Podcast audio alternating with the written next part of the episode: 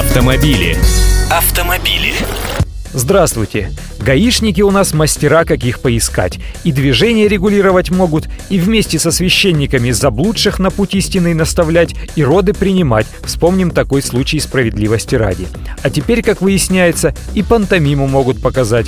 Одного такого талантливого ДПСника из Нижнего Новгорода приговорили к условному сроку за получение взятки. Дело привычное, но вот его обстоятельства – как удалось выяснить в ходе следствия, осенью прошлого года инспектор, находясь на дежурстве на трассе Нижний Новгород-Иваново, остановил автомобиль за нарушение правил дорожного движения. Тут он молодец, ничего не скажешь. Но дальше он уже нарушил законный алгоритм действий стража дорожного порядка. Офицер буквально понял фразу, что молчание — это золото. Попросив водителя пройти в служебный автомобиль, инспектор жестами показал водителю цифру 2. Но не так, как показывают в американских фильмах, изображая букву V и намекая на слово «Виктори» — «Победа». Мол, мы вас нерадивых одолеем. И не так, как показывают в наших отечественных фильмах. Типа моргалы выколю, если еще нарушать будешь. Нет, наш инспектор намекал на размер суммы возмещения провинности, если разрешать ситуацию без протокольчика. То есть две штуки гони, но осторожно.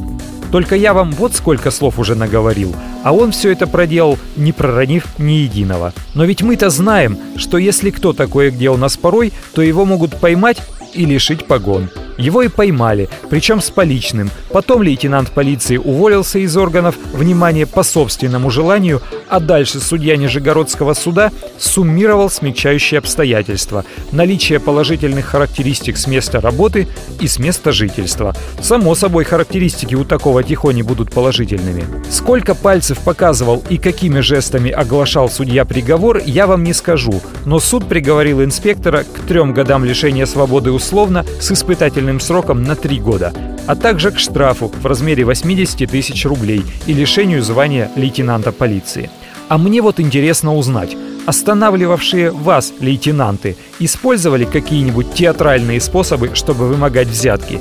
Или все твердили, как по написанному, уважаемый нарушаем, как штраф платить будем? Поделитесь, расскажите, а мы все вместе посмеемся. Автомобили. Автомобили.